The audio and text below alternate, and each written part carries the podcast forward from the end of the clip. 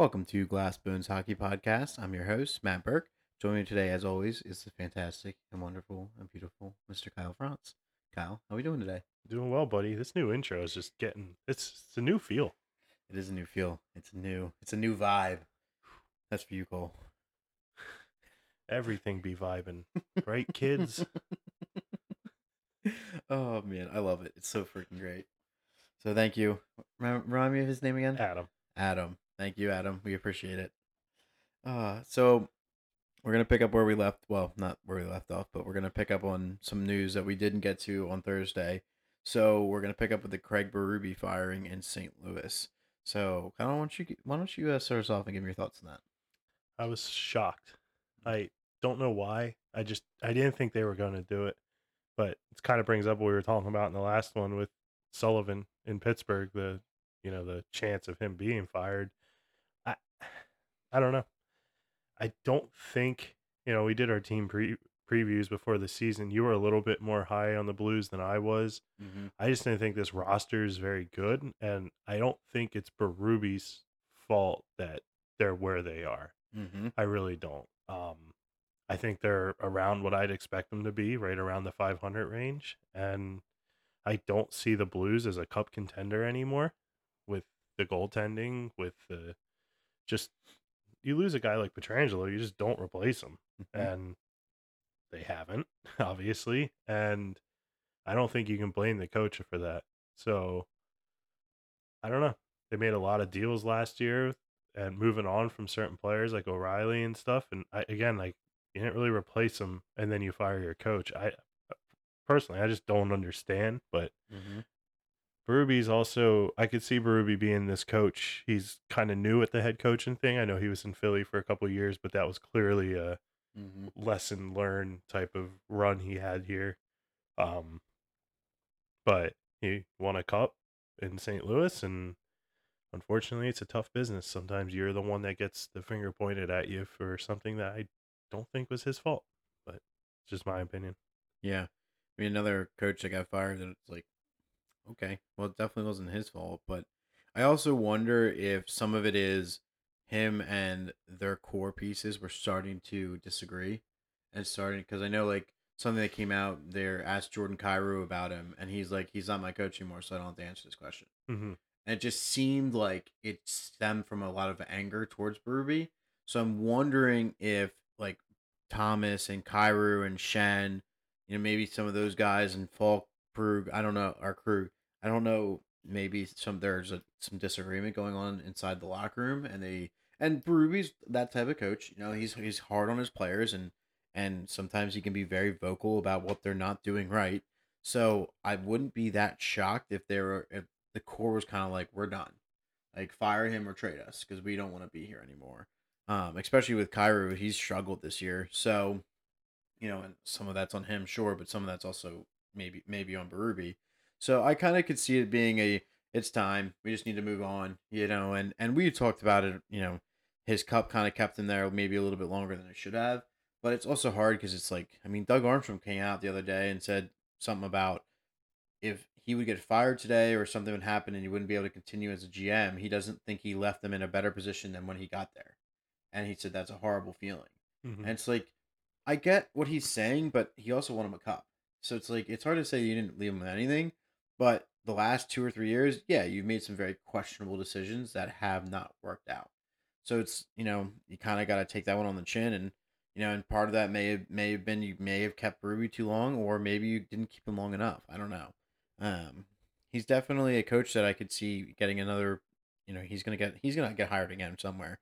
But it's funny, which is funny because I hated him in Philly. I thought he was such a bad coach. But apparently, Philly's where you just cut your teeth, and that's just where you get into the league and you suck in Philly, but then you go elsewhere. And Dave Hakstol's been great in Seattle, and somehow, you know, like I don't understand how, but it's been very good for them. And same thing with Berube. Berube was horrible in Philly, but gets to St. Louis and he goes on and wins him a cup. So, yeah, it's interesting to me that that's the way they went. But I'm also not super shocked. But it's I don't know. It's also kind of weird to me because why now? Like I don't know. This isn't a playoff team. You kind of know that. I don't know what what's hiring a coach gonna do. Like why why right and that's that's what makes me think it's more about player personnel than it is about like standings and stuff like that. Mhm. So I don't know. I agree. Yeah, so he's been replaced by Drew Bannister. That's his replacement. So, and from what I could find, he was has not been a head coach of any NHL teams yet. So, yeah, we'll We'll wait and see. Yeah, Yeah. I'm- I, I'm not really. I, I can honestly say that's a name I've never heard of. So we'll we'll find out. Um, again, it's one of those situations. Maybe the team just needs a spark. But I, I just I look at that roster and like Mhm. you just had their cap friendly up. It's fine. You can keep going here. But um, you know, three of their defensemen and Faulk, Krug, and Parayko are all around six point five mil a year. hmm None of them are worth that at this Yep. point. So that's a lot of money tied up in your decor. That's where, and that's where your big struggle is right now. Uh, yeah, that's a problem. hmm But which is, I think, is what Doug Armstrong was saying because he's a good general manager. hmm That's no, there's no doubt. He's built some very good teams before in the past. So it's not like a knock on him. Sometimes it's just the position you're put in. But you got a 30, 31, 32 year old all making 6.5 for a lot more years here too. So it's not like it's looking like it's going to get any easier going forward. Mm-mm. No, yeah, that's the thing, and and their defensive core really fell apart when Pietrangelo left, and I don't know what the whole backstory on that one is. I it seemed to me like he kind of wanted out more than it was that the the Blues weren't willing to offer him the money he wanted, but it's also kind of one of those things where I don't know. I I kind of have wonder if Armstrong was like, ah, we'll, we'll replace you, like we we can replace you, and Yeah. not maybe not fully understanding what he did to the locker room, to the defensive core, all that stuff. But and again, it also doesn't help when you have one of the worst goalies in the NHL. So, you know, I get his, you know, he's had, and there's a bunch of people talking about how good he's been this year and blah blah blah blah blah. And sure, he's had some good games, but I mean, he's still he's got a 907 save percentage. Like that's Yeah. fine, but it's nothing spectacular. Yep. And I don't know. So, yeah, it'll be interesting to see what what ends up happening. But I definitely, I don't know. This is going to be a long road for St. Louis. It they is. they may be this the next version of Detroit. Mhm. I Having to could see get that. having to wait and wait and wait and wait and wait for some of these contracts. Yep. No, I definitely could see that. but which is unfortunate for St. Louis fans, but kind of is what it is. And it's even which and this I also wonder too with Burby is if some of it is like I know Scott Perunovich has hardly played in the last two and a half years, and people are like, why are you consistently dressing like Marco Ca- Scandella and I forget who the other one was that is not listed here, that was coming up and down and playing, and they're like, we don't need. It was another. Oh, maybe it was Bortuzzo. Yeah, I was about to say that. I think it was Bortuzzo. And they're like, why are you consistently playing him over Perunovich? Perunovich needs to play, and he needs to play at the NHL Yep. level if he's going to get better. And so I wonder if some of it was that too. But Yeah, possibly. I think that's one of the hardest things about being an NHL coach is how much do you play your young kids? Because sometimes they're deserving of more ice time than you give them, and then other times it's like you got to earn that ice time. Yeah, it can't just be given to you. So Yep. yeah. All right, we'll move on. So tonight we're gonna do a little bit different of a Tuesday episode. So we are gonna dive into a couple teams and kind of pick each other's brains on you know what we're, our thoughts are on some of the teams around the league and stuff, and go a little bit deeper than we can with the weekly updates. So that's what we're doing tonight. So bear with us. It may be a little bit of a different topic and and go a little differently than maybe some of our other episodes, but we want to. We, we feel like we're we're here at this point. We're like, okay, we haven't talked about, and like I mentioned in last episode, like Carolina. Carolina's been bad for probably two weeks now. Just really bad, and we haven't even got to a touch on it. And so it's like we're like, okay, let's pause on all the other stuff we're doing. Let's talk more about what's going on in the NHL right now with like live standings and all that kind of stuff. So that's what we're gonna do. So we're gonna hit on a couple teams here, and Kyle brought a couple teams. I brought a couple teams. I also have a couple names I want to bring up at some point, which we'll get to. So we're gonna start with Carolina because that's we mentioned them, and we want to make sure that we talk about them. So yeah, it's it's funny because they're playing currently and they're losing to or no, they're winning. They're beating Detroit right now, two to one. Mhm. So it'll be interesting to see how that ends up going. But currently they sit in they're tied for fourth place in the Metro. They're four, five, and one their last ten, and yeah, they have a plus one, plus one goal differential, and they have ninety one goals against in twenty eight games. Jeez. Well, I saw a, I saw a quote from Rod Brind'Amour during one of his interviews, and he literally said, "I, I don't know who I don't know what this who these guys are anymore." Like I, I, which Brind'Amour is a very honest coach, which is Mhm. why one of the reasons I love him. He coaches like he played.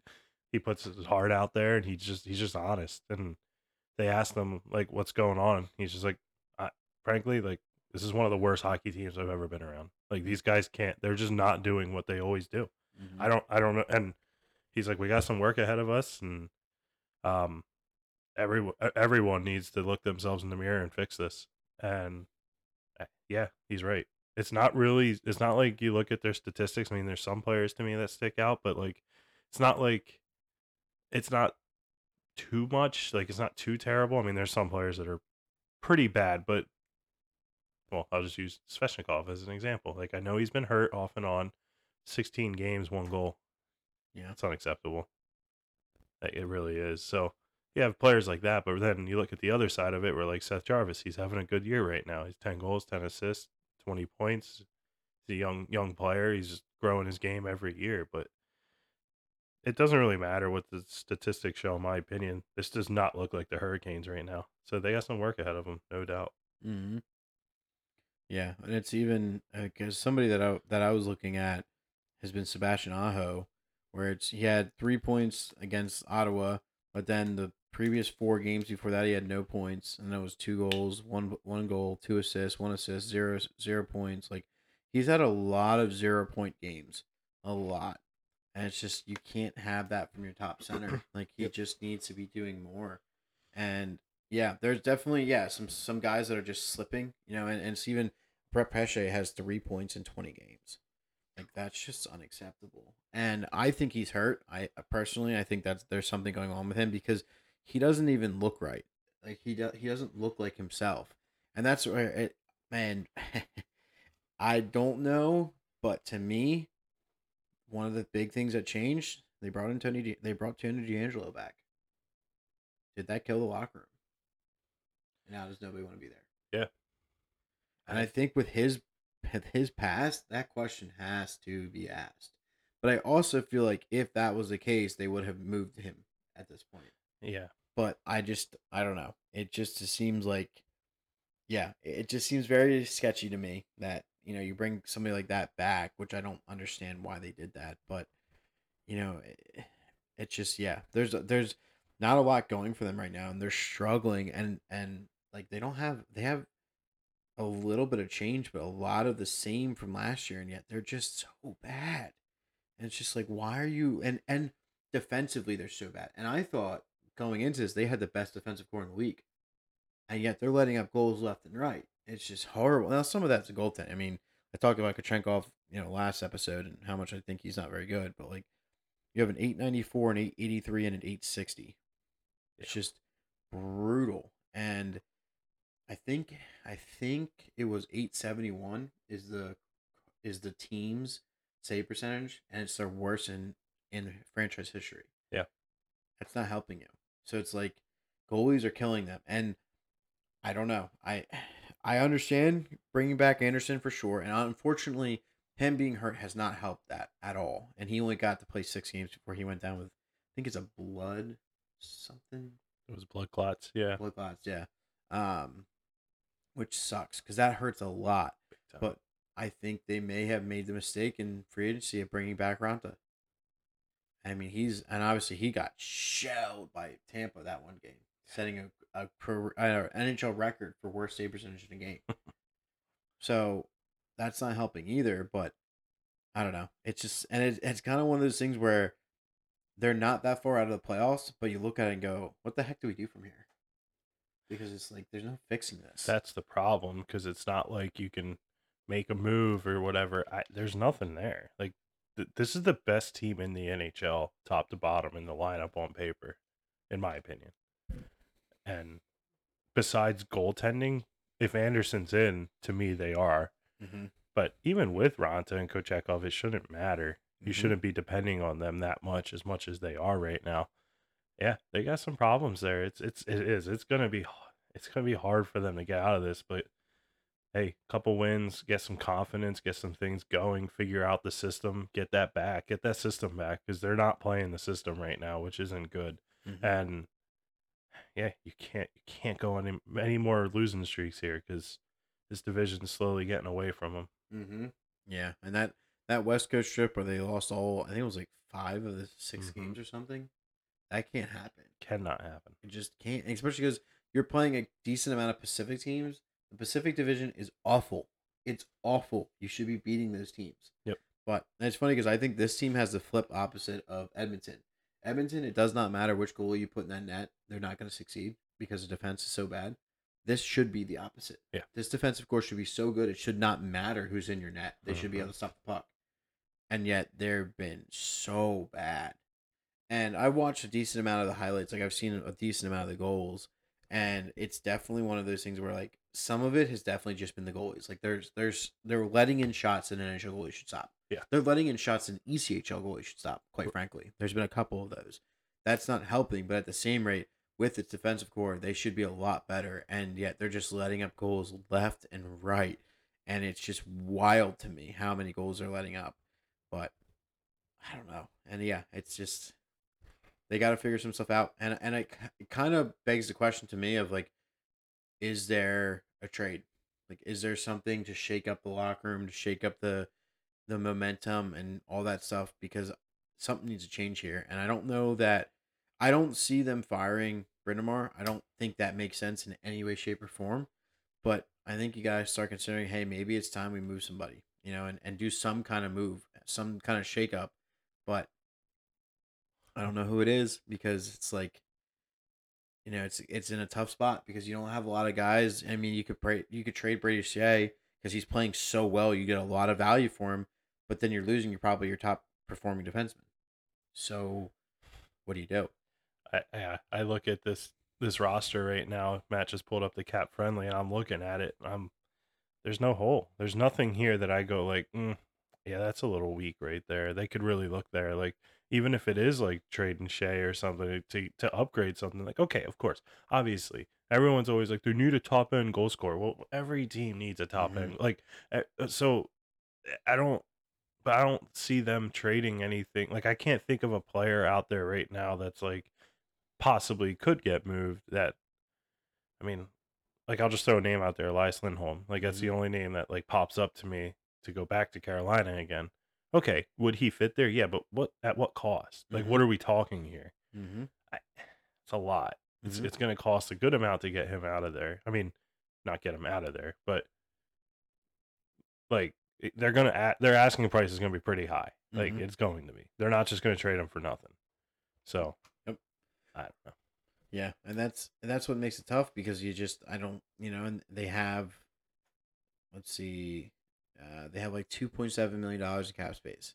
They don't have a ton of cap space, so you know something that I could see would be a Jack Drury trade because he's he's asked for a trade previously and he's not getting the playing time he probably deserves there.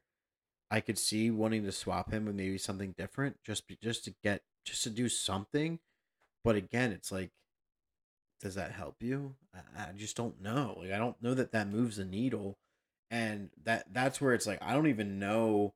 I don't know what to do because you don't want to fire Brendan Marcus. That doesn't make a lot of sense. But you also don't want to go and make a major splash because that could be very costly to you. But Mhm. I mean, unless somebody wants to come in and take Hakaniemi, I mean, I'd be all in on that one. But yeah, I was just. I mean, this year I could see like a Teravainen and like cap move, but I mean, you're hurt. Like he he's not. He's a player that just confuses me. mm-hmm. He went all those years putting up like 60, 70 assists, and now he can't assist anything. Last year he scored like no points at all. This year he started off hot, has like 11 goals right now, and then like in the snap of a finger, just I guess he never hit 60. I don't know why. Uh, 60 points. That's what I was thinking. Mm-hmm. Um. Anyway, high points, and then just snap of a finger back down to nothing, Mm-hmm. and then I don't know. He's one of those players that just doesn't make sense to me. There was a time, and he's not like he's old. He's Mhm. 29. and he, um, there was a time he was a big difference maker on the Hurricanes. So I don't know. I don't know what's going on with him. Mm-hmm. Yeah, yeah, but this is not looking good for this team. They have they don't have that long. They got to figure this out quickly. So, and because yeah, they're only two points out right now, but still, that this is a tough division. They gotta put themselves in a position to be secure come trade deadline and come playoff time. They need to be secured in that point in that race. And well, I don't know that anybody, quite frankly, is gonna maybe I mean, even the Rangers. I mean, they're only four points ahead of the Islanders. Like, is it for the top in the league. It's just crazy. But I don't know. I I there, but you need to be putting stuff together, and and at the end of it, it's you need to be letting up a lot less goals. Like Rangers have 78, Flyers have 76, Washington has 72, Pittsburgh has 74. You need to be in somewhere in that range. Yeah. Where somehow the Islanders have let up 90 goals, which is crazy to me considering they have Sorokin. Although Varlamov's numbers are better than Sorokin's numbers right now, which is crazy. Let's say Sorokin's been struggling this year a little bit for Yeah. his for him. Mm-hmm. Yeah. Um, Devils have given up 96, and then Columbus has given up 106, but that's a whole different story. We'll go. We, we may talk. We may get to them later, but we'll see. Yeah, like it, it's just one of those things where you you need to be letting up less goals for sure, and you know because the 92 goals for is fine. That's better than actually better than Rangers. You It's know, they- better than you would expect from them. Exactly. That's not been the problem this year, which Mm-mm. was my concern with them. Their scoring, which is the same thing that you could say about Boston, because I thought for sure that Boston was going to struggle to score goals this year, and it doesn't matter. Yeah, that still- yeah, but a team like Boston, like that's higher than you would expect. But the sixty-seven goals against is exactly where you'd expect that to be. exactly. That's the problem with Carolina. Neither of their numbers are where you'd expect them to be. Mm-hmm. Yeah, which is weird because I, I- again, I just don't know why. Yeah. But hey, crazy things happen. It's a weird league. Things are you know different nowadays, and I don't know. It's just yeah, some things are crazy. Anything else you want to touch on with Carolina? Nope. All right. So we alluded to them a little bit, so we'll move on to Boston. So I'll uh I'll give my little two cents here before I let you go off on. Yeah, I don't want to say tangent because that sounds negative, but you know, let you talk about one of the best teams in the NHL currently. Uh, well, second best team in the NHL right now. Thought they might be the best, but yeah, as I said, I mean, I'm I'm surprised. I really, I mean, I I had them on like right on the edge of playoffs. I had them missing, but I thought they were going to be playing all the way up until the end. I did not see this at all. Like to be fair to them, I didn't see it. They are playing very, very, very well right now, and it helps. I mean, they have two of the best goalies. They have one of the best coaches, but I just didn't think they were going to score. I I just did. I didn't think they were going to score enough to win enough games to be putting themselves in the position that they're in. But they're 18 5 and 4 on the year. So, yeah, plus and plus 21 goal differential. Like that's not amazing, but it's what it's they're winning games and that's what matters. And so, yeah, good on them. I it's it is kind of mind-boggling to me, honestly, like looking at this team and going, how in the world has this team scored this many goals? Like you knew Pastrnak's going to put up points, you knew Marchand was going to put up points, but I mean, Matty Matty P, Matty Patras, however it is, I don't know. It's I swear it's said different every time I'm Mhm. I see I hear it said is been very good this year and which another freaking draft pick by them that nobody thought was going to be anything and here we are. But yeah, and even like I mean Pavel Zacha has been been very good. I mean JVR has 17 points in 26 games. How the heck did they manage to do that? but yeah, I don't know. It's it's interesting. And then you're seeing some guys like Trent Frederic. I feel like has been very good this year and doing in in the role that he's doing. Like 12 points in 27 games isn't amazing, but considering the role he's playing and what he's supposed to be doing, he's been doing very good with that. And like Danton Heinen coming in on a PTO and he's got 10 points in 19 games. He's got more points than Bertuzzi. But uh yeah, it's just it's funny to me looking at having there's been a couple of defensemen that have come up and played a couple games because of injuries or whatever, like Ian Mitchell and Mason Lohrei, and both of them have been very good too. So it's just like organizationally they're doing very well for themselves, and it's just yeah, everybody was all they'll never recover from losing Bergeron and Krejci, and I didn't think they would. I thought that that was going to be a big hit on them, and it's like almost as if it didn't even matter, which is crazy. But yeah, anyway, No, it is. I, I just wanted to hear what you had to say about some things like like you did because it, it the reason I wanted to bring them up was because I got to see two games live this week Mhm. and and I both games I sat down low. The second game we were 12 rows off the ice behind the bench and then the first one we were right on the glass. So the reason I was saying that was because when you see teams up close you can well, especially people like you and me who just are nerds when it comes to this sport. I can sit there and point things out and watch. My observation from the Bruins are as long as Pastrnak, Marchand, McAvoy, Lindholm are there, this team ain't going anywhere. Mhm. They're not going anywhere. If the team look Thursday night against the Sabres was probably one of the worst games they played all year, and they were still in that game Mhm. because of those four guys. And then McAvoy got hurt in the third, and you saw how much they missed him. Mhm. Um, the the things that those guys do, like it's hard to explain how really good they are. Like Mhm. they're very. I don't think they're as appreciated, and I don't mean that in a negative way towards the media because they love all the flash and stuff, and they have their moments, but just all around, those guys just between that and the system, it's just they're a great fit. It really is, and it's just it's so fun to watch and just to see see the growth of all the all these guys. Really, a guy like Zacha, like frankly, if that trade doesn't happen, there's a chance he's not even in the NHL anymore. Mhm. Like it's the truth. He's looked so good, moving.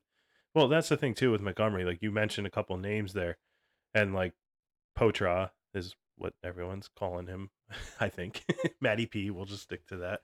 He uh, um, he he was healthy scratched Thursday night, so I didn't get to see that game for him because he's he's starting to show a little bit. His Mhm. rookie's starting to come out a little bit. He started off hot, and it's it's his game slowed down a little bit. You can tell it's it's the details. Mhm. Offensively, he still looks good.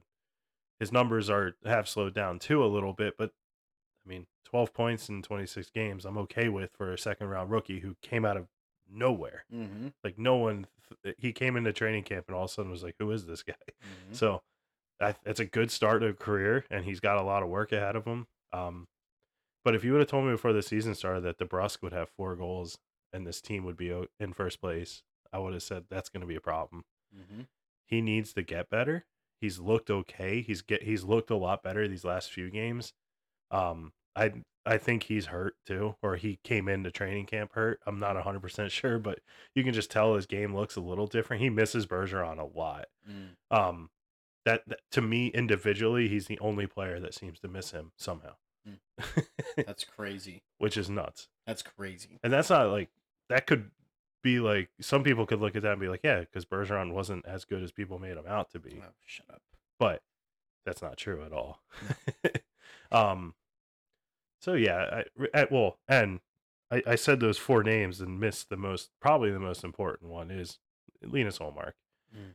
Um, he played both those games. I, I, I keep seeing everything. You know, they should trade him. They need to trade him. All this stuff. Listen, I know Swayman's great. Swayman is the Bruins goalie forever. He will be. You know what? As long as these two can stay, and if if con like with the contracts, if they're willing to make sure it happens, they need to keep them both. Mhm. I don't think people realize how good he really is on this team. Mhm. He th- both those games should have been over in the first 10 minutes. Like they did not come out ready to play. And he made just save at the both both games they were down 9-1 shots in the first 10 minutes of the game. Jeez. And they weren't B quality shots. They were A quality chances that he just made look simple, covered it, and it's done.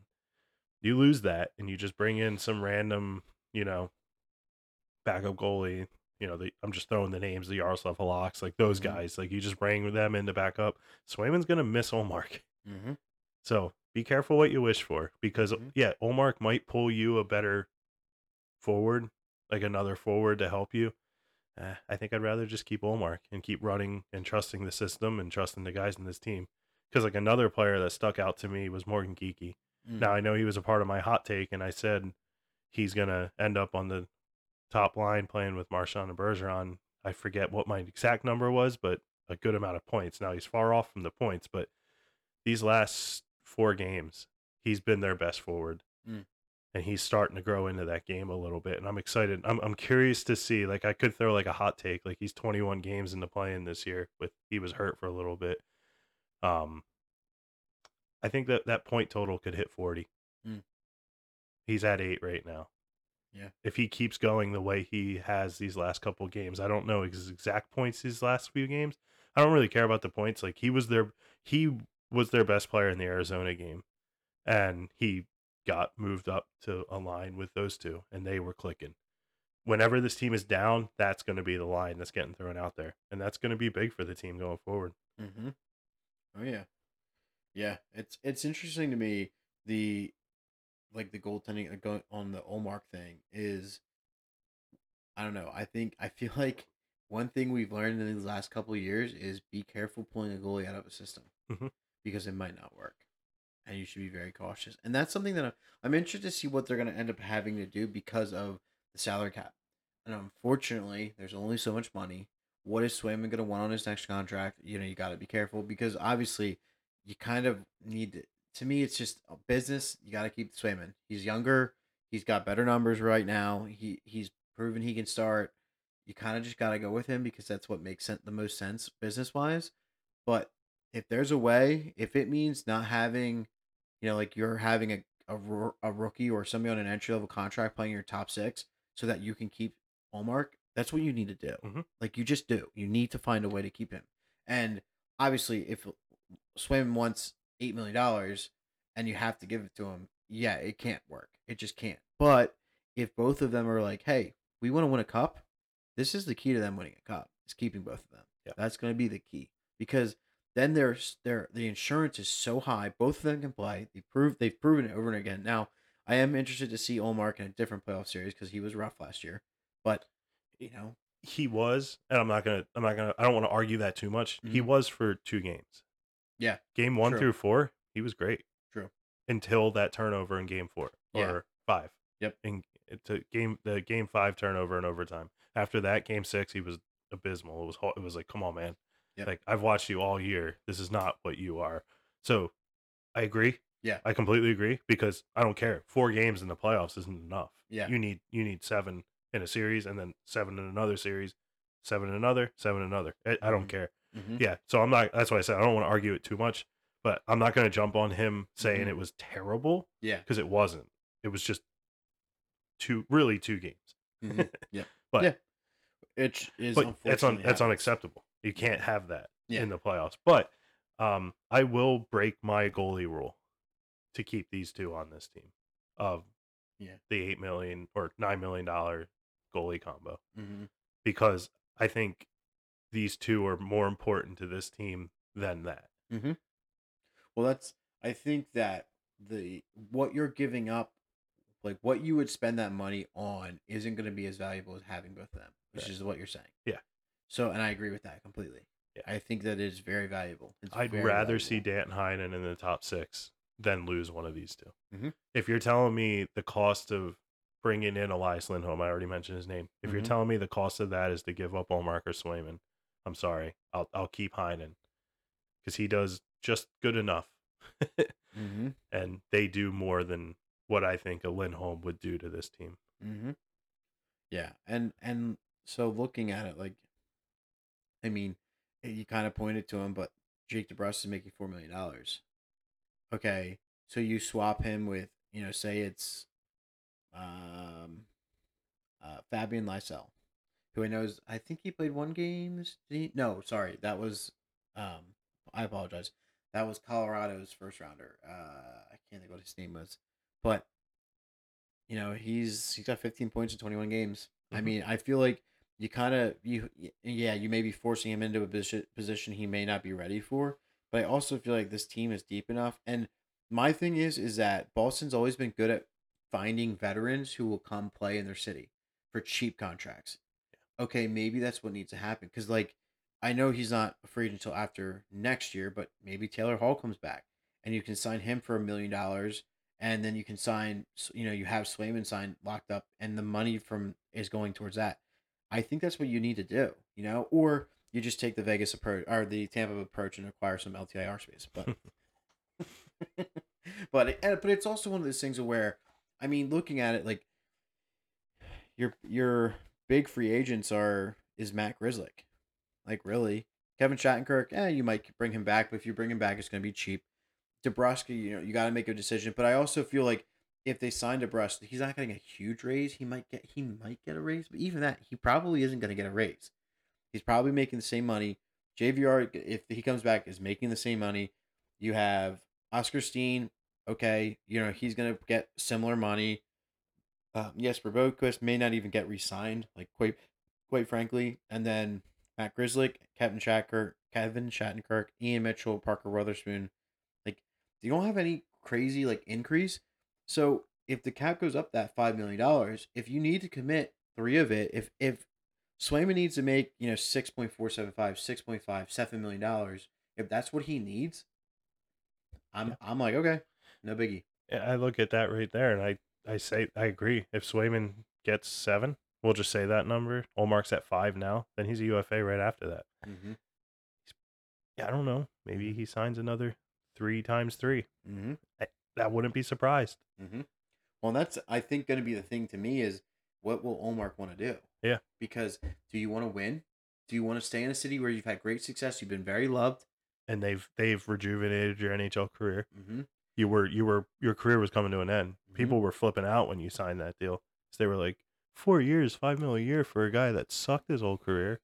Which is actually incorrect because when you look at his numbers, he had good numbers everywhere he went before he got to Boston. Yep. His numbers just went up to the top after getting to Boston. But he has always had good numbers. Mhm. It's just he's always been on really crappy teams. Yep.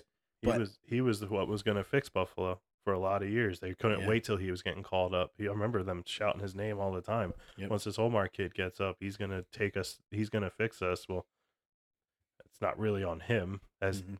that'll be one of the other teams we might get to tonight. Mm-hmm. Is they're having issues. They always have issues. So Mm-hmm. Yeah. Oh yeah.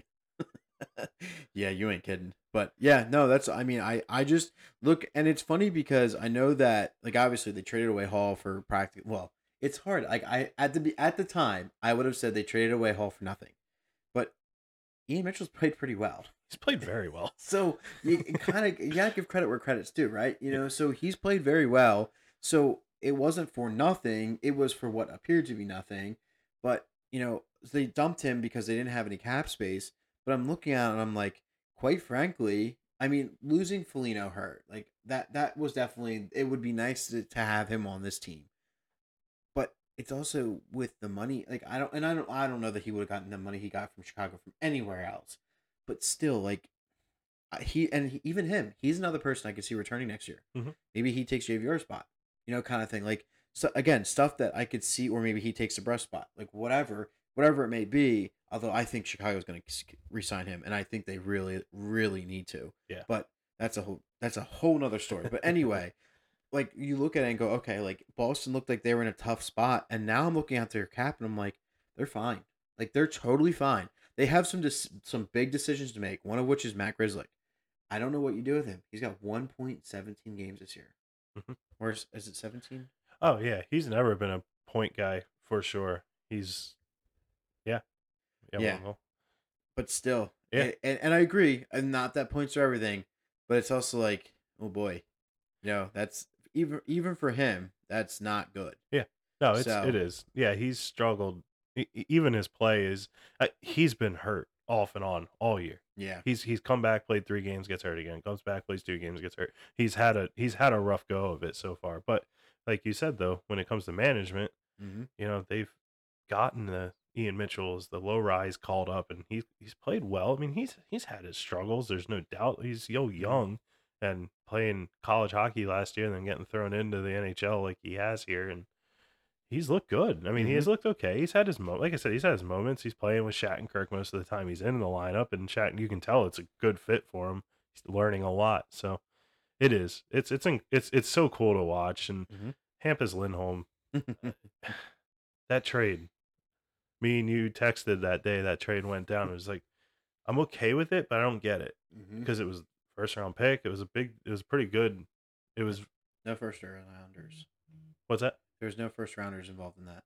I'm pretty sure there was. Pretty sure they gave a first up Vaakanainen and Oh, there was. Okay. I thought that was. I swear it was not. There was only there was two second rounders in that.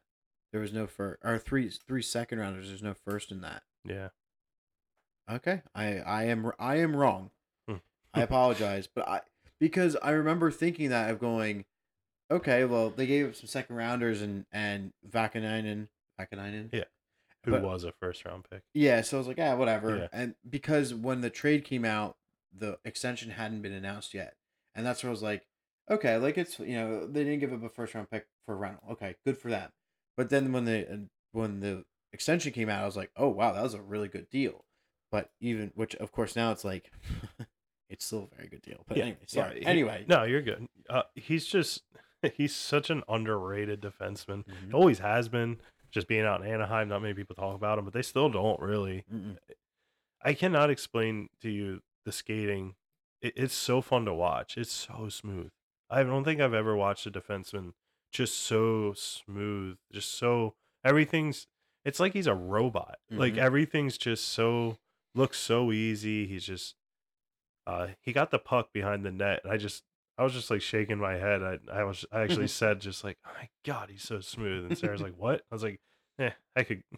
You, you have some time because I Mhm. don't feel like talking about it forever. But he just went behind the net. Someone forechecked him. Just used the net as a screen. He took like three strides and was like at the blue line, Mhm. and the guy chasing him was just like chomping away, like trying to catch him. He's just and then Mhm. slides the puck across. And just simple plays, nothing big, Mhm. but it's huge. it's the Mhm. little things that some teams don't have. Yep. Well, it's it's the defenseman that makes your team so much better. Yeah. It's and it's to me it's like a he's Nick Lidstrom. Exactly. You That's know, the great. That's perfect example. And he doesn't put up the points Lidstrom does. Right. But I think that if he did, he's kind of and it's the same thing like you could have said about Ryan Suter tw- you know, uh, 10 years ago. Mm, Excuse me. Like he's he's that type of defenseman.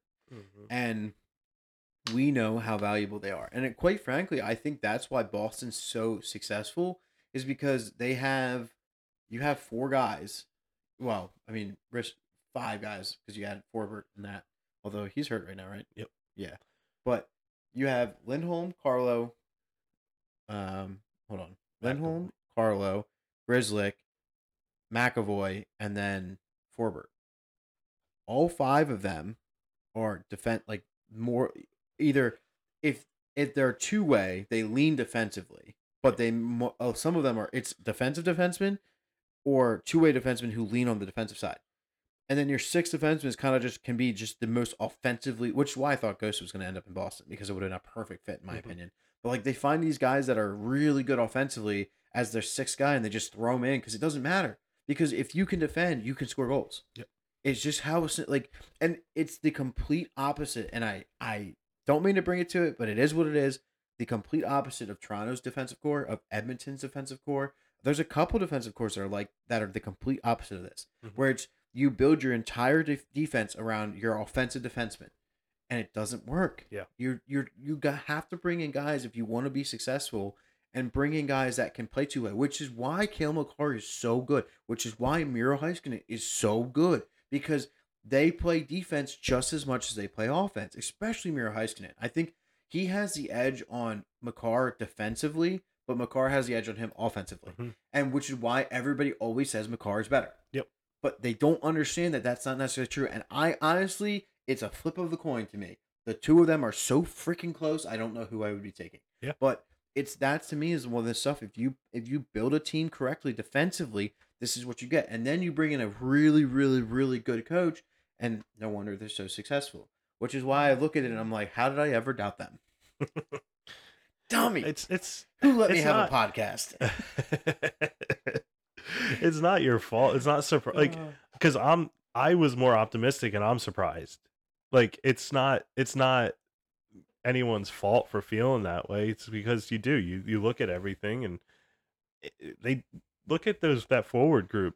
You, you Mhm. tell me that's the group on paper. You know, you run that you run that forward group on a simulation in the NHL video game. it's probably not ending up well for them mhm. like it's just it's the difference between an all around team of how they handle it and leadership. Mhm. I'm telling you, like, Mhm. well, first off, Marchand in that place is like a god.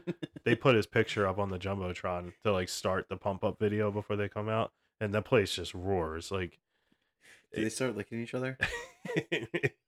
shh. Sorry, I have to, right? We can't talk about him Yeah, with the captaincy and not talk about the fact he freaking licks people. Oh man. it is. It, it's. Well, I mean, yeah, that's still. It's still weird to see. I'm not gonna lie, but Mhm. he, he is. He's the leader of the team. Yeah. If you watch a game, if you if you're especially when you're at it, you're like you can tell. He's like he puts the team on his back when if they're down, he has a shift. Mhm. He goes out and goes, "This is unacceptable. Let's go." And yeah, it, it is. It's it's it's fun. It's fun to watch. Yeah. Well, and it's the, the last thing I want to say on this, and then we can move on because I I I feel that we've we've done our done Boston justice here. Um, and then you can obviously sum up some stuff other or too, but I'm looking at this going, Marchand and and Chara played together. Yeah. Chara trained him for this role, whether Char knew it at the time or not, doesn't matter. This is why culture is important. Yep. This is why for so Philly's the team I'm most familiar with, so I'm going to use them as the analogy here. This is why Couturier or Laughton needs to be building into the Bobby Brinks and the Tyson Foersters. Yes. Because if you're not, there's a gap. There can't be a gap if you want crack culture. If you want, you know, and as Elliot and I did last week, we went through all these playoff teams and we talked about, you know, our every team's playoff experience and we talked about, you know, success. And I hope people got one of the things people got from that is to be a successful team. Yes, it means getting in the playoffs, but it also means winning playoff rounds. And Boston has done that. And while they only have one cup to show for, you know, the Chara era, you know, and and since, but at the same rate, they've been very successful in the sense that they're always in the playoffs. They're always winning rounds. Like they're, you know, they may not ever, you know, they may not make it to the Stanley Cup final. They may make, you know, only make it through two rounds. They may only make it through one, whatever. They may not make it through one. Like they they've had a bunch of different outcomes, but they've been very successful. And part of that is because, and I don't know if it was like some of it is, you know, you. I also feel like you give players opportunity to be great and they become great. I think that's kind of what happened with Bergeron. Like I don't know that in a different organization he would have been as great as he was, but I also feel like some of that too is they had him under Chara, and Chara taught him a lot. And like those pieces are so important. Having those guys in your locker room to teach your kids how to play the game and how life looks outside the rink, and all that stuff that's built from the foundation and into the organization that we don't see as fans, but you can see it on the ice. You know, if you're looking close enough for it, you can see it. And I gotta really give Boston props for that because it's the same thing with their understanding of we we bring guys in, we have them here for a while, but we are drafting somebody right behind them because if they want through money, sorry, you're gone. Yep. We're just not gonna pay you. And look, that worked out really well with Torey Krug and Matt and Matt Grzelcyk. You know, stuff like that. Like they've really done well with that. And even when it hasn't been a decision to leave via free agency, like Bergeron, hey, it, I gotta hang up my skates. I'm done. Mhm. And Matty P steps in, and it's like, and John Beecher's playing a lot this year. And then while John Beecher's not Bergeron, but he could still bring you a lot of value. And it's just something that culturally they've done so well with. So anyway, I was just thinking about that, and it's just really impressive to me about looking at you know kind of how how they've done things and how they've they've really they've taken a captain, they've had him training the next captain the whole time he's there, and then that captain's gone, and then he's training the next one, and it's just on and on and on and on. And if you want to be successful, that's one of the things you got to do. You got to be training the person to take your spot. Yep. So, Well, do you know just quick uh, trivia maybe? I'm gonna throw something at you here. Marchand had four line mates his rookie year total. So he started on the fourth line, then moved up to the top line, and it was the year they won the cup. That was his rookie year. okay. Do you know who those four players were? Can I cheat and look at the roster? Because I'm I'm not sure I know their roster well, well, the, enough. the fourth line, I'd be surprised if you knew the two. Well, you, you'll know, but the top line are the the two players.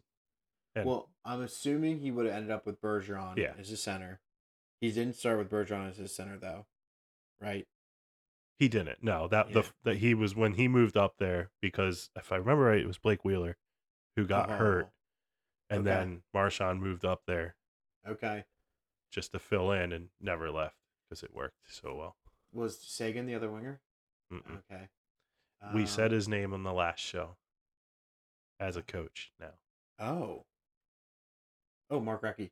Yep. I wasn't. I thought he came over in the at the deadline that year, so I wasn't sure. no, he but was there for like two seasons Okay. before Yeah. that. But and then the fourth line was Gregory Campbell and Shawn Thornton. Okay. Okay. I All would- all I- leaders though. Yeah. Well, it's also, and I was very hesitant about the Nick Deslauriers signing. I want to be very fair about like where I was at at the beginning of that. He has proven to me how valuable that type of guy is in your locker room this year. Yep. He really has, and even last year he was starting to do that, but this year especially. Though you need your identity guys. You know, we we we joke about that sometimes with the third and fourth liners, like we call them identity guys but that's exactly what it is. Yeah. Like it, they're creating an identity for your team, and that's not always just about hitting and stuff like that. It's about are you creating inside of your locker room these things, and I think that that's something that those guys do. Especially Gregory Campbell was was a beast on the PK. He was somebody that knew how to play both sides of the game. Shawn Thornton was, you know, he was somebody that he wasn't afraid to go out and protect his teammates. He was getting into it. He was grinding. He was always in- in something he was you know Garnet Hathaway you know 20 years ago uh, it wasn't 20 years ago 13 years ago um uh 12 years ago. 11 sorry.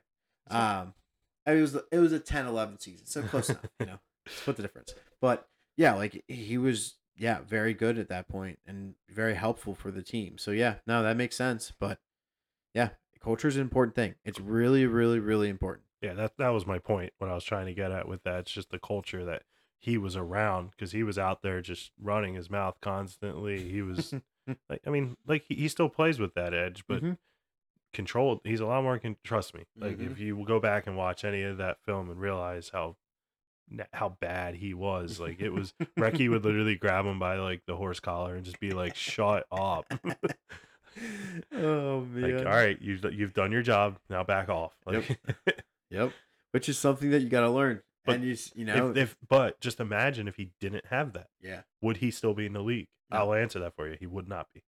yeah. I mean, I don't. It's interesting because again, you look at you just how players develop, and which is half of the thing. It doesn't matter where you draft them; it's how do you develop them. Mhm. But you know, I don't know. I think he probably would still be an NHL player if he had gotten drafted by another team. But I don't think he would have any hundred point seasons. I just don't think he would just because it's not really it's not really what you would think. Like most people would be like, Yeah, because you would have done something stupid and got suspended. Like, no, I just mean the culture taught him the work Yeah. ethic it takes off the ice Mm-hmm. to be as good as you are on the ice. The culture taught him so much.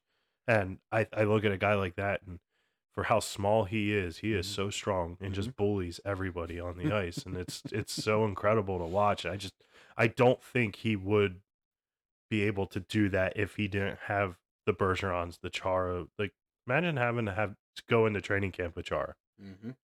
If you show up out of shape and you have that guy in your face, like no, you're showing up in shape. Mhm. it's just the truth. Yep. Yes, it is.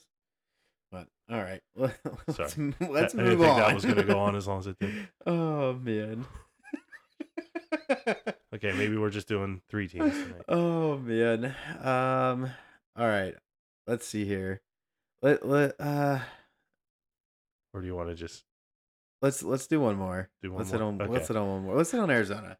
okay. Let's, let's stay let's stay positive. I, I'm really I I just want to because I and I also feel like we can keep this short because Elliot and I talked a little bit about them. Yeah. It's ironic because then they've lost every game since. Stupid. Well, that's the thing. But- That's one of the reasons because they were they were my choice to kind of talk about. Uh, I look at Arizona, and I know you don't watch it, but I, I I'm going to use a little football reference. Oh my gosh. Sorry. But it, I'm assuming some of the fans watch football. Oh my gosh. They're Who like would ever watch that horrible sport where I just don't think that a play should be dictated by a flag. Shut up, you idiot. You have a Super Bowl because of that. I don't watch football and I know that, you freaking moron.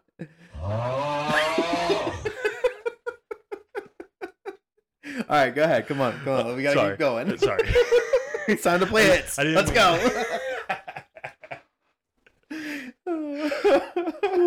okay. Um, I was just gonna use the reference of like they're like the Houston Texans are in football. Like they're they're a good team. They're young. They're building, but they're um th- they're gonna have moments that you're gonna think, all right, they're here, and then they're gonna have moments like these this last week where it's like, oh, that's right, you're not ready for this yet.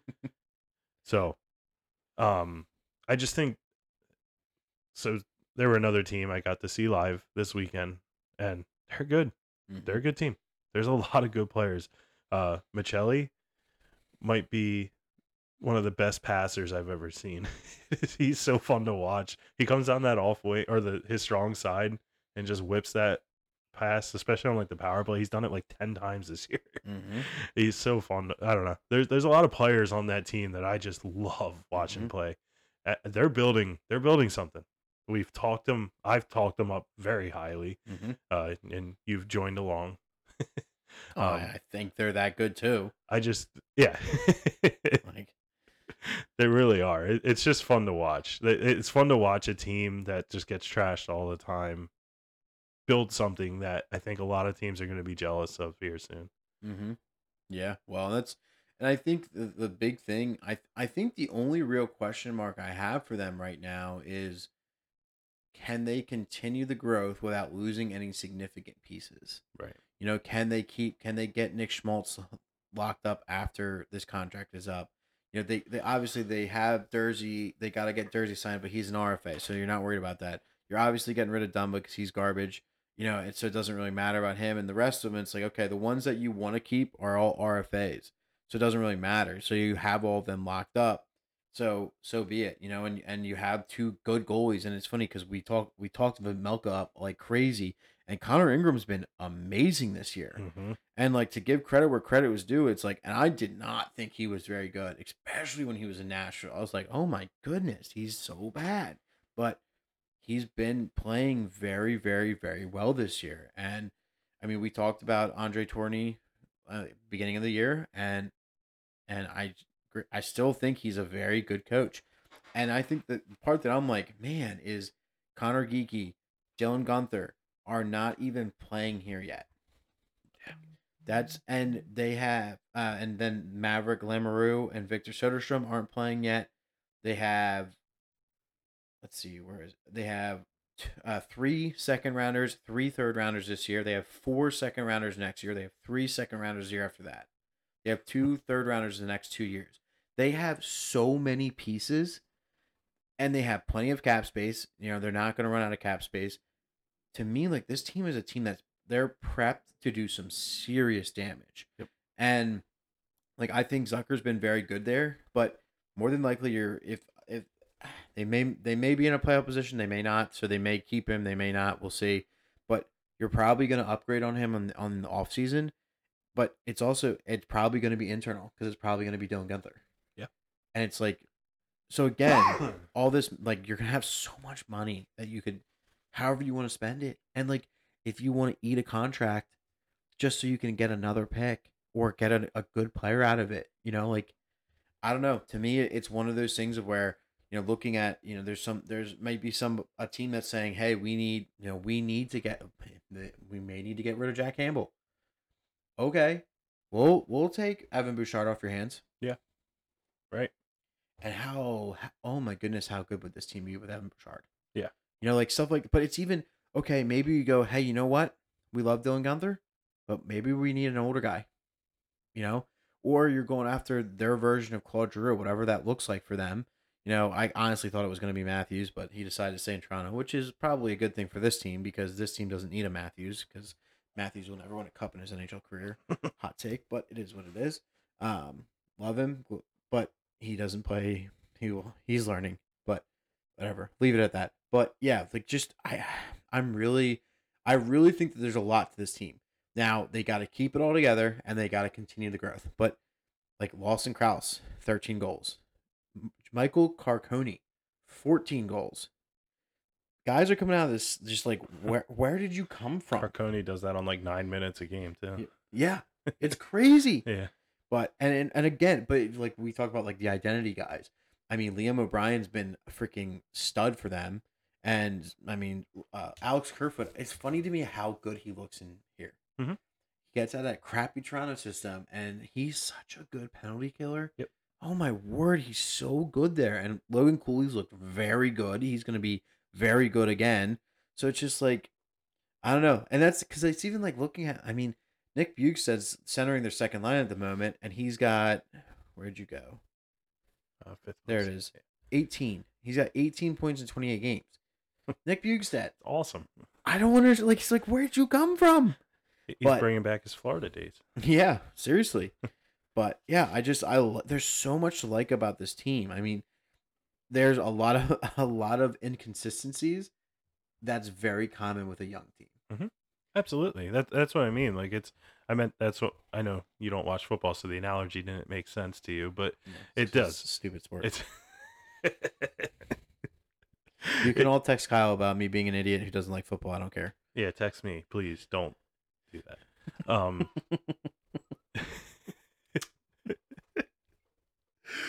But it, it is. It's it's because th- they're so young. They're, well, it's not just that they're young, they're just inexperienced. I mean, they are young, but they have some veterans on the team, but unfortunately the veterans are like Dumba who like you said just he's just not He's just trash. he's just not that good. Let's just be Like, honest. He's trash. and I like the deal. I, I still do like the Mhm. deal for the team because Yeah. it was just like a Mhm. why not? Why Mhm. not? We need we need a defenseman that can play, and he can. He Mhm. he can kill minutes. He just he doesn't do anything. He's Mhm. just out there. Mhm. So, um, which is kind of surprising because I really had some hopes for him in Minnesota, and he had that one year where you're like, okay, I can see it, and we have some things to learn, but I can see it. And I just he's never changed. He's never gotten better. He's just. But anyway, I don't think he's really anybody that they were planning on really building around. They were just kind of hoping he could be someone they could work with, but it's Mhm. it's not going to happen. Mhm. So, um, yeah, 50 points. That's weird. So, yeah, so in 17, 18, he had 50 points, 14 goals, 36 assists. That's crazy. Man, Eric Staal. yeah, he was fifth in the team in points. That's wild. Anyway, yeah, I, I, and that's the thing. I, I feel like, and the, the nice thing too is the big. I think the biggest asset they have is they don't have a bad contract. Mm-mm. Like really, I, I because literally every single one of their defensemen needs a contract after this year. Mhm. First off, that's amazing. That's just hilarious to me. But then all the rest, I mean, I guess technically they have Jake Voracek and Shea Weber, you know, those contracts, and Bryan Little. Those contracts aren't great, but, you know, it's on LTIR, so what's the matter? And that's what I mean. Shea Weber gets traded to Boston next year, and then Boston can just use all that money to sign Swayman. It makes perfect sense. Except when then you realize that it's actual money that owners have to actually pay. And Arizona took it because they need to hit the cap floor. But- so funny. anyway, but yeah, no, like I really, I do. I think this team has a very bright future because it's like they may be the only team in the league that doesn't have a bad contract.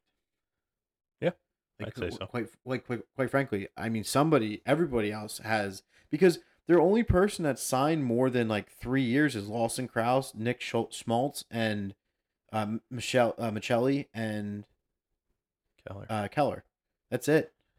and so- Keller, Keller at seven mil is a heck of a deal when you compare that to other players in the league because Clayton Keller's, Clayton He- Keller, Troy Terry, I mean, it's there's not even a question.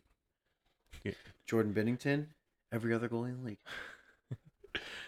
Vision Uh, yeah, no, I, and, I and, and that's, that's what's kind of amazing because if I I was very high on Vejmelka, so we we both had him in our top on our top 15 goalie list, Mhm. and he's struggled this year. He really has, and Ingram stepped in to really take over the net a little bit here. But I think if this team is going to make a push for the playoffs, Vejmelka does need to be the guy. Mhm. And well, at the same time too, like I don't think it's really on the goaltending. Like I don't think this team's just they're they're good. They're they're Mhm. building something, but they're not like a cup contender or anything. no, no, they're they're not no, even they're not they're not close to that yet. But I just love what they're doing with Mhm. what with what they've been given, with the crap that they have to go through, with the organizational problems. That roster is fun. Mhm. Well, they are in the playoffs right now. Yeah. Which, according to Elliotte, Edmonton's going to kick him out, but we'll see.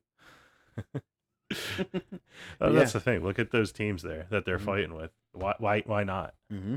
Why not? You got Nashville, you got Edmonton, you got St. Louis, you got Calgary, you got Seattle, Minnesota. But frankly, there's a chance Arizona's the best team in that Yeah. group. I I think they are. I don't even know that it's an argument, honestly. I think the only thing is they're missing a lot of the like the big thing they're missing is leadership, veteran leadership.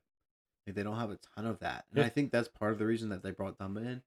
But because they have Bjugstad, they have Zucker has been around for a while, but there's not a.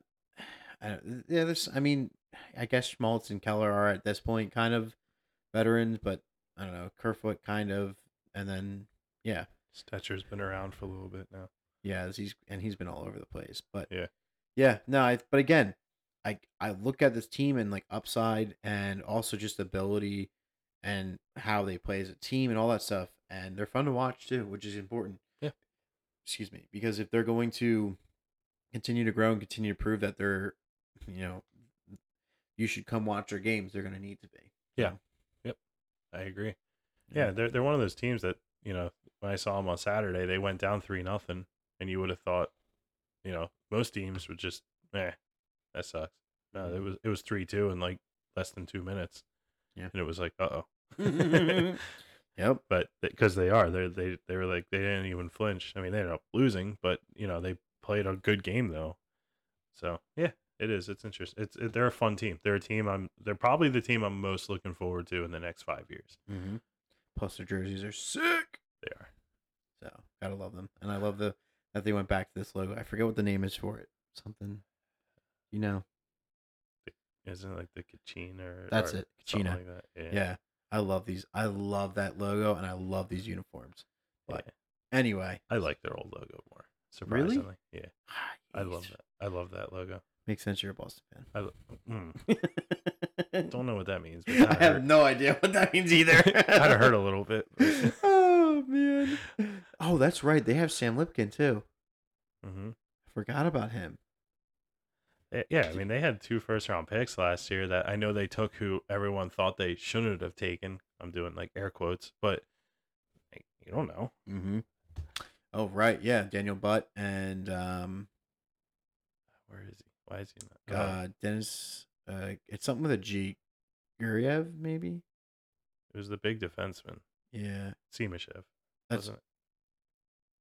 Wasn't that him? Uh, maybe. Because they were like, you took the wrong Yep. Russian. Yep. Yep. Yep. Yeah. Simashev. Everyone was saying you took the wrong Russian, but just remember, Michkov was never gonna play in Arizona. Yeah. Yeah. I mean, he's played 35 games in the KHL this year and has five points as a defenseman. That's pretty good. Plus five. So, and especially in a league that does not play rookies. It's funny because yeah, those that two, those two, uh, Simashev and um, Daniel But. I didn't even mention either of them. Um, oh, there's Daniel But. I also didn't mention Sam Lipkin, who's also he's gonna and now Sam Lipkin's probably gonna end up being like a th- second, maybe third liner, probably a third liner guy. Is kind of what I think he's projected to be, Mhm. but he won. He's I don't want to say single handedly, but he made the play happen that won Quinnipiac their national championship last year. Right.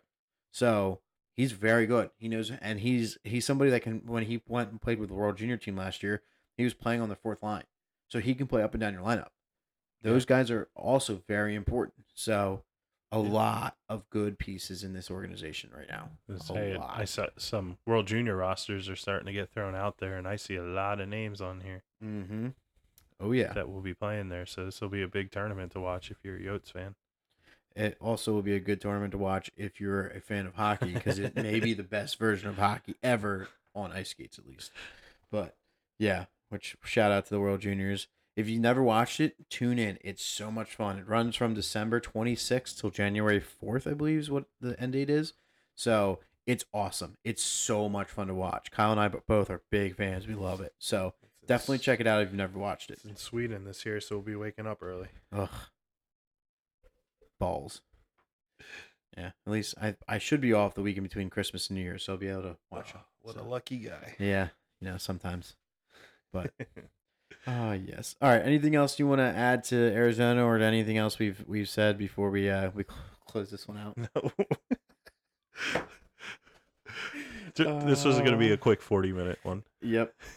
we we should you should know we don't do quick here. Oh, gosh. Oh, well. Um, We have fun. There's so many things I want to touch on that we're just not going to. But it's it is it is, it is what it is. So there's next week's always next week. So all right, thank you all for listening. It's been another episode of Glassbones Hockey Podcast. We appreciate all of you listening. You can follow us on Instagram. You can find us on Apple. You can find us on Spotify. And you can find us on uh, Amazon Music or Amazon Podcast. I'm not sure how that one works, but anyway, thank you all, and we'll see you all next Thursday. or sorry, this Thursday.